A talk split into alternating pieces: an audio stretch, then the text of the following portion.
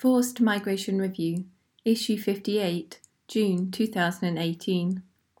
Supporting Recently Resettled Refugees in the UK by Marwa Belghazi. Organisations supporting recently resettled refugees to find employment should focus on providing them with the tools to navigate the employment market in a sustainable way that leads to their personal development. Our organisation supports refugee families who have recently been resettled in the UK.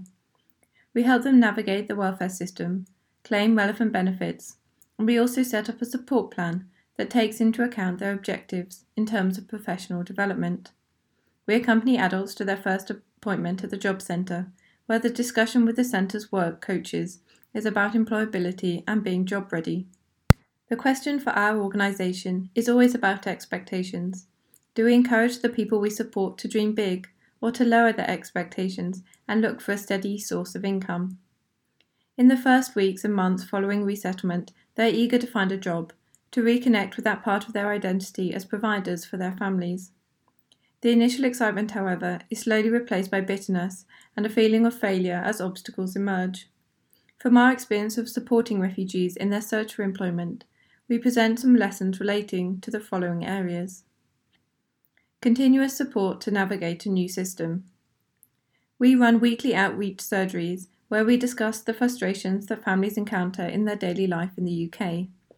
We discuss the importance of work contracts, national insurance and tax systems, minimum wage and living wage, expectations versus reality, and personal development. We respond to doubts and anxieties in a group conversation environment and also offer individual conversations with the help of bilingual support workers, as we have found that addressing issues and working on personal development plans in refugees' first languages help them better assimilate information. In the group environment, people share their strategies for looking for work. For example, making door to door calls to potential employers is a main tactic used by our group of adults. Initially, in the local diaspora, although promised jobs often do not materialise. As this is their preferred approach, it seemed unrealistic to suddenly change their approach, so instead helped them pre- prepare CVs and print enough copies to take on their door to door visits. Language is an asset, not an obstacle. When discussing work opportunities for recently arrived refugees, we tend to focus on their low level of English. But what if the combination of two languages compensates for lack of fluency in English? A refugee's first language could well be an asset in bilingual positions, for example, as teaching assistants in schools where there is a need for professionals to liaise with parents and support the pupils who speak that same language. Professional mentoring. We try to find mentors who have a similar background. This allows the refugees to have conversations about their interests and to tell their stories of past work to someone who can relate to them. Through this relationship, they can adapt their expectations to the reality of what that job entails in the UK. For example, working as a lawyer in a country in the Middle East is not the same as in a city such as London, in terms of earnings, working hours, and laws. Where possible, it makes an even greater impact to foster peer mentorship between members of different families who arrive through the same resettlement scheme. When there is a success story within the community, people are able to feel more inspired by it, and it's a win win situation. The peer mentors feel empowered by the positive impact on newcomers and can tangibly measure how they have progressed since they first arrived. For their part, the newly settled refugees can project themselves into the future through their interactions with their mentors and aim to reach a similar level of independence and initiative. Universal vulnerability. For adults who have spent their lives being independent, providing for their families, and taking on different roles in their societies, it is difficult to find themselves suddenly reliant on other people to provide them with support and on agencies to provide them with means of subsistence.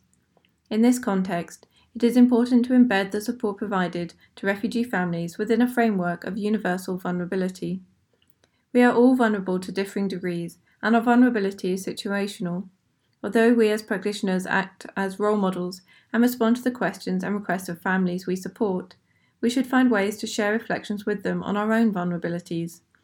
Doubt and self consciousness are an inherent part of entering the job market, no matter what our background. Time to heal.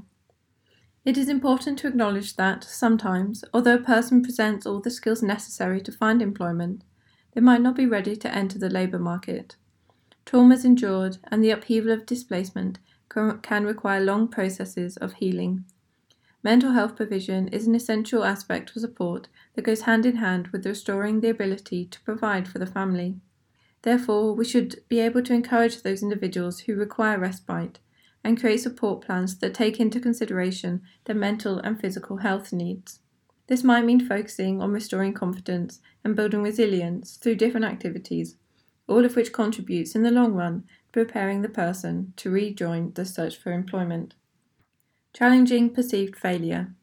Having an application rejected can be very distressing and discouraging. It is good to encourage feedback from employers or partner organisations so the person understands the reasons for it. For example, the application of a client whom we had referred to a business incubator to help him develop his idea and build skills in business administration was unsuccessful, and the client considered the rejection email from the organisations as a failure. On contacting the organisation for feedback, however, they explained that the person's business plan was not clear and his level of English insufficient for the project, but they were keen to offer him other options of training within their structure.